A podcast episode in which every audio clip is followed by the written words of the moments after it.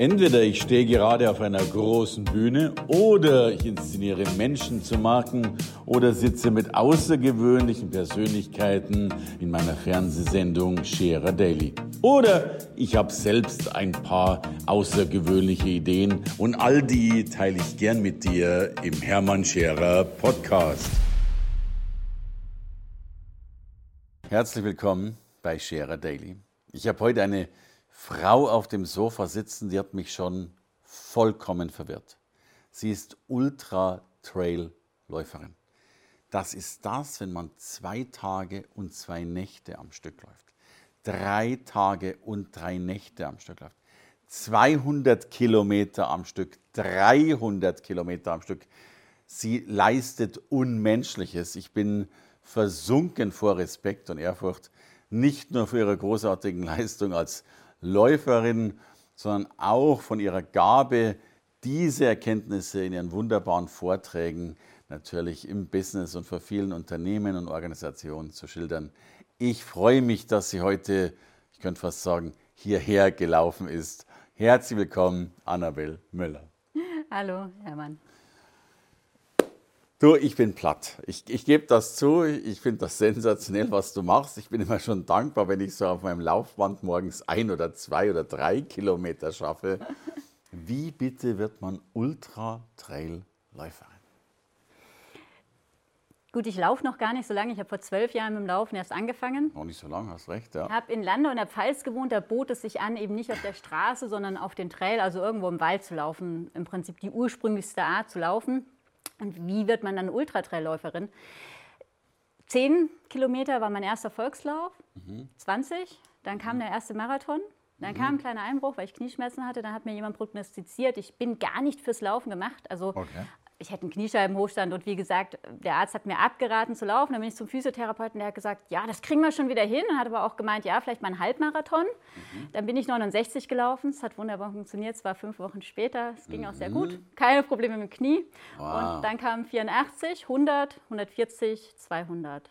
Und man, man sieht schon, man wächst mit seinen Herausforderungen. Doch, ich merke das auch immer. so ein bisschen zumindest. Nun, das nächste Ziel ist ja noch länger und noch höher. Das sind 351 Kilometer? 353, ja, aber im Grunde ja tatsächlich. Man kann auch noch an den letzten zwei Kilometern scheitern, aber auf die zwei kommt es dann auch nicht wow, an, muss man sagen. Wow. Und das Besondere ist ja nicht nur diese enorme Länge, sondern auch diese Höhenmeter, die du da überwältigst. Genau, also die Läufe, die ich mache, die sind alle in den Bergen. Den Bergen gehört auch meine große Leidenschaft. Zum einen gibt mir das natürlich Motivation, aber auf der anderen Seite ist das natürlich auch enorm anstrengend. Äh, und man ist natürlich auch äh, der Witterung ausgesetzt. Das heißt, äh, ich habe schon Gewitter erlebt auf 2640 Meter auf der Passhöhe. Wow. Und ähm, das sind natürlich Herausforderungen, da kommt mehr dazu als ein reines körperliches Training. Mhm. Das ist es aber auch, was es, finde ich, so interessant macht. Ich sage, es ist ein, ein Abenteuer, es ist ein Laufabenteuer. Also auch das mentale Training logischerweise. Selbstverständlich. Und habe ich es richtig gehört, 28.000 Höhenmeter? Bei, ja. bei, dieser Herausforderung? Also der Tour des Jontes, ja. so heißt der Lauf, ist einer der längsten und härtesten Läufe, die wir hier in Europa haben. Wow. Und ähm, interessanterweise melden sich jedes Jahr fünfmal so viele Verrückte, wie die nehmen können. Also es gibt, wenn man jetzt mal weltweit betrachtet, doch einige, die so verrückt sind. Der Frauenanteil ist allerdings sehr gering. Der liegt im Ultrabereich bei 10 bis 20 Prozent, bei so einem Lauf eher bei 10 Prozent. Wow. Sag, und, und was macht es aus, dass du das dann schaffst? Ich meine, da, also ich würde hundertmal ans Aufgeben denken, an Schmerzen denken, an mein Bett denken. Also ich hätte da viele Alternativen im Kopf. Was macht es aus, die, diese Leistung, vor der ich mich wahrlich verbeuge, äh, so auch durchzuhalten?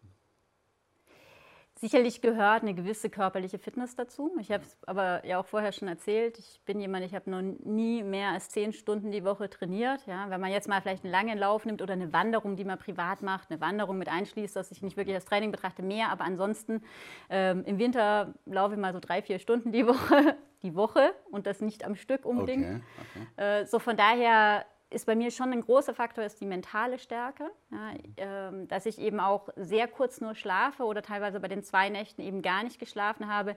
Das wird auch die größte Herausforderung eben beim Tour de Jonte, weil man eben auf so einer Distanz dann schlafen muss und dann immer die Frage ist, wie verarbeitet der Körper das? Das heißt, es, es ist wieder was Neues, was die Strategie angeht. Und das ist mir auch besonders wichtig inzwischen, dass ich bei den Läufen auch was Neues lerne. Und um nochmal darauf zurückzukommen, wie man das schafft, da gibt es natürlich mehrere Sachen. Ich spreche über das Thema Motivation auch. Ich denke, das Wichtigste ist, dass man es wirklich will. Mhm. Also, dass es wirklich das Ziel ist, das man selber möchte.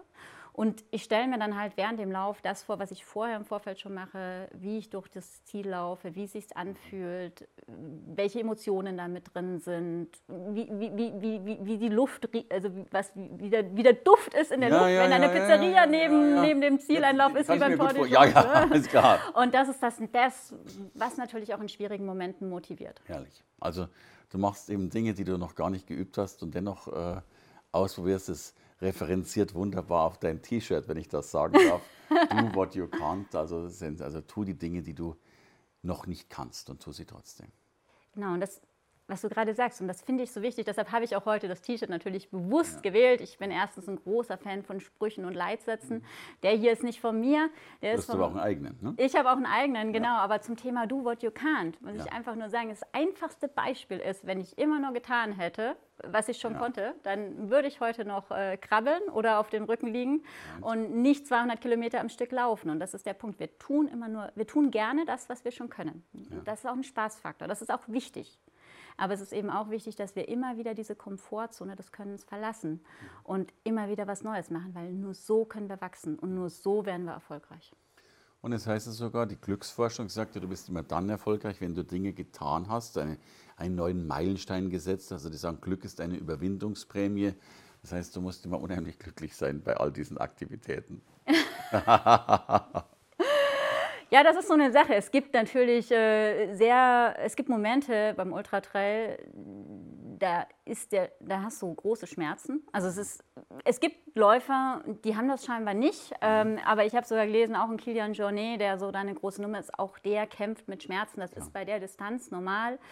Da, da, können andere Dinge dazukommen, da bist du nicht immer glücklich. Aber klar, wenn du dann dieses Ziel erreichst, und ich habe eins gemerkt, je härter der Weg ist, desto schöner ist der Triumph. Ne? Ist, du wünschst dir zwar immer, dass der Weg nicht so hart ist. Letztendlich ist es aber so, äh, wenn du im Ziel bist, ja. Ja, dann weißt du, was du geschafft hast. Und das stärkt natürlich auch den Selbstwert, dein Selbstbewusstsein, einfach zu wissen, du kannst, du kannst viel mehr, als du denkst. Right, right. Ja.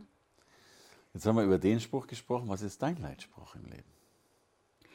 Also mein Motto, auch mein, mein Firmenmotto, mein Slogan ist, äh, kämpfe nicht mit dem Weg, mhm. nutze, was er dir gibt.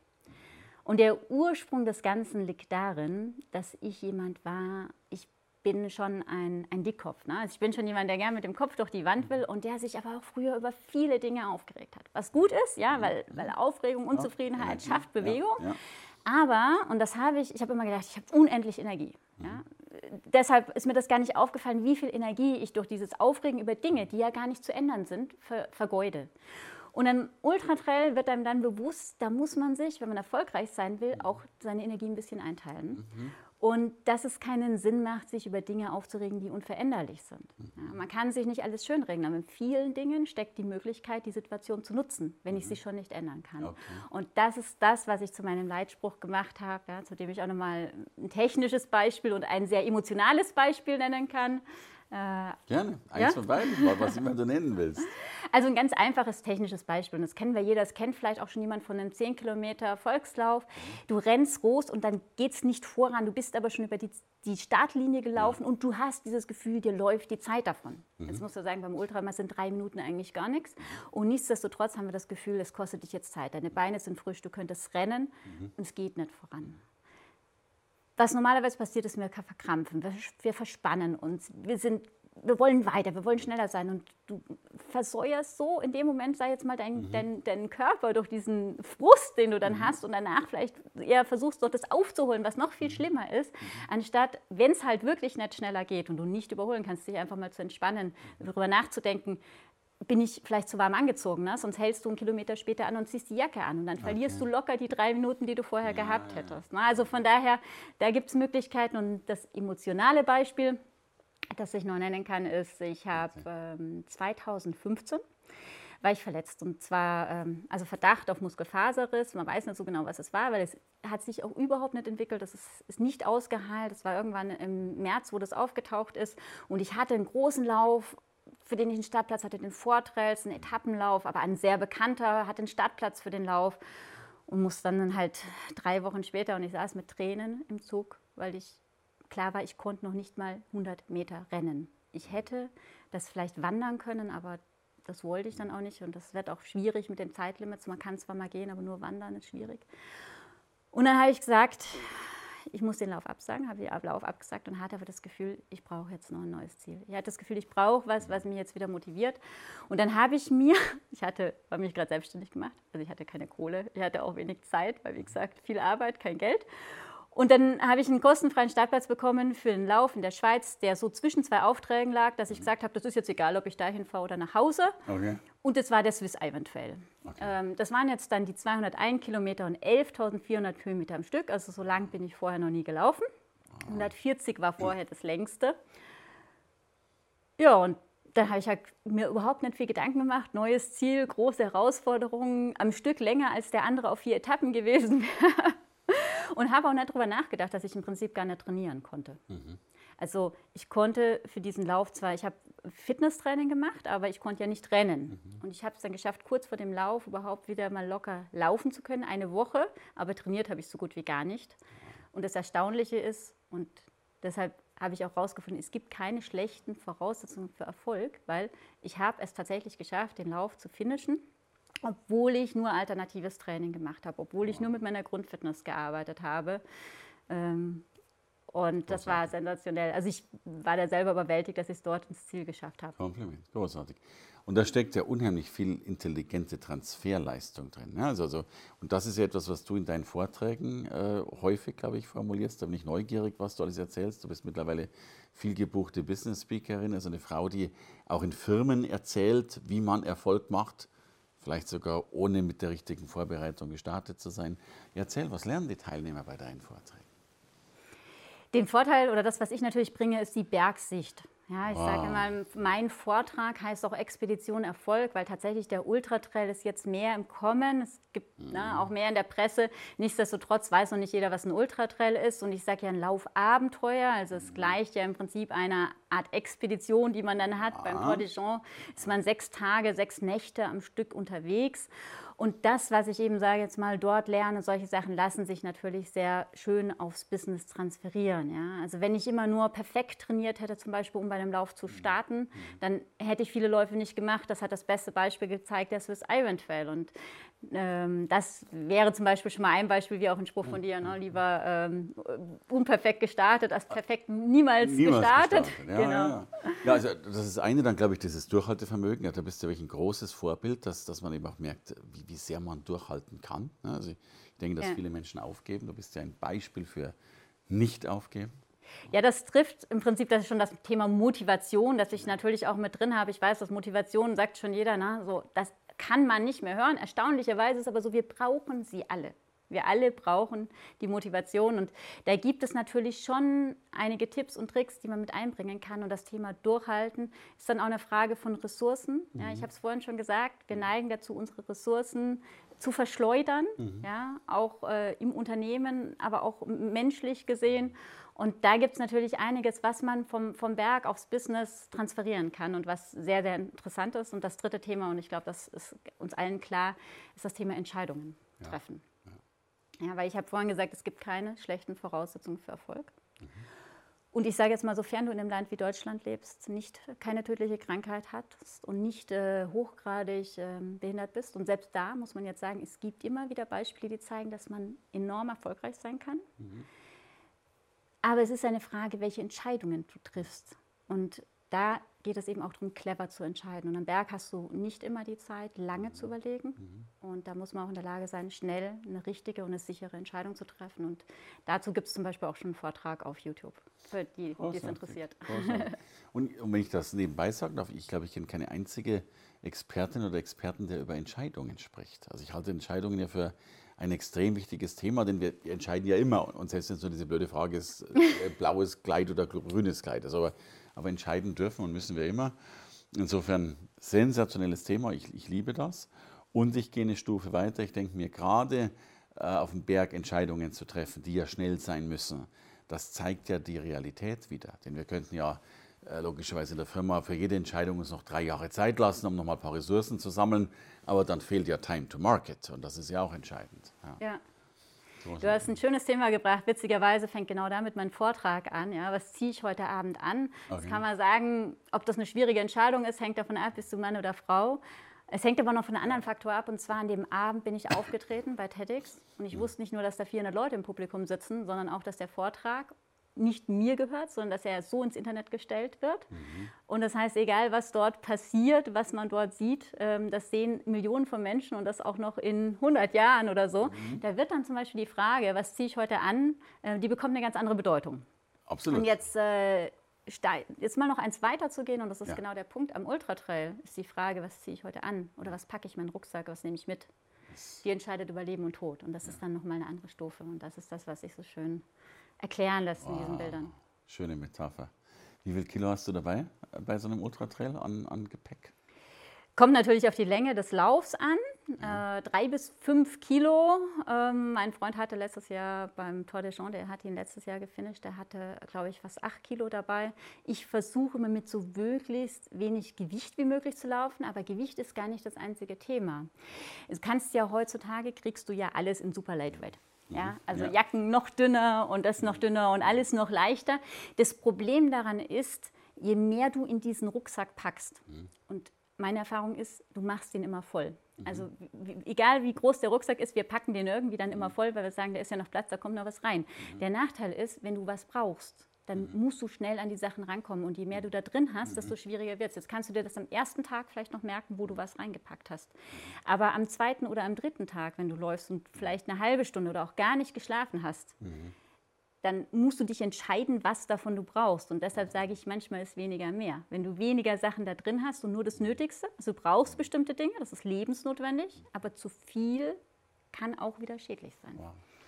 Weil du so müde bist, dass du schlichtweg einfach nicht mehr weißt, wo du dein Jäckchen reingepackt hast. Das kann tatsächlich passieren. Also es ist erstaunlich, wie gut der Körper funktioniert, mhm. auch ohne Schlaf. Also ich habe es bei dem Swiss Peak Trail gemerkt, da bin ich drei Nächte ohne Schlaf durchgelaufen. Das war keine Absicht. Also ich habe mich bei Kilometer 54 aufgrund einer doppelten Markierung von einem anderen von einem Radrennen äh, verlaufen. Ja, dann haben die GPX-Tracker nicht funktioniert. Das waren mehrere Murphy's Law, würde ich jetzt okay, einfach mal okay. sagen. Und da haben wir fünf Stunden Zeit gefehlt. Und die Zeit fehlte mir dann im Prinzip zum, zum Schlafen. Und dann mhm. war ich die dritte Nacht ohne Schlaf. Und da merkt man dann schon, es wird grenzwertig, aber es ist erstaunlich, es funktioniert. Also viele Dinge funktionieren noch gut. Wow. Manches funktioniert auch nicht mehr so gut. Ja, aber bei dir noch einiges. Sehr, sehr gut. Sind die Leute nicht wahnsinnig erstaunt auch über dich, wenn sie deine Vorträge hören und wahrscheinlich auch schöne Bilder sehen?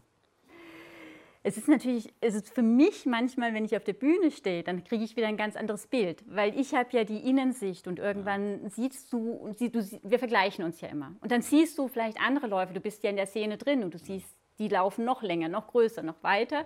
Äh, wobei ich bin jetzt schon bei einer Distanz angekommen, die, mhm. die sehr, sehr, sehr, sehr weit ist. Aber ich könnte natürlich noch schneller werden mhm. oder solche Sachen. Also man sieht immer nach oben und tatsächlich vergisst man dabei, ähm, dass für andere Leute es eine schier unglaubliche Leistung ist. Ja, das musste ich auch tatsächlich erst wieder lernen. Ja. Ich glaube, es ist ein ganz, ganz wichtiges Bild und ein, ein schönes Schlusswort. Äh, für mich bist du ein Paradebeispiel auch für Firmenvorträge, denn da können wir wirklich nochmal ganz neu durchstarten, ganz neue Energie sehen. Also wenn Sie mal glauben, dass Sie abends um 17 Uhr müde sind und der Arbeitsalltag Sie schon geschafft hat, denken Sie dran, das ist so die Phase, wo die Frau sagt, ich habe jetzt noch lächerliche, ich weiß gar nicht wie viele, 70 Stunden vor mir, bevor es dann wirklich zu Ende ist.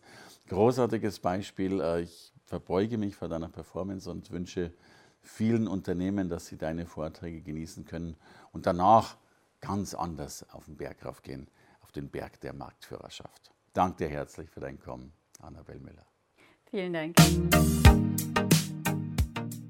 Danke fürs Reinhören in den Podcast. Wenn du mehr von mir wissen willst, komm zu meiner Veranstaltung Hermann Scherer Live. Infos und Sonderkonditionen für dich als Podcast-Hörerin oder Hörer findest du unter www.hermannscherer.com/bonus. Bis bald im nächsten Podcast.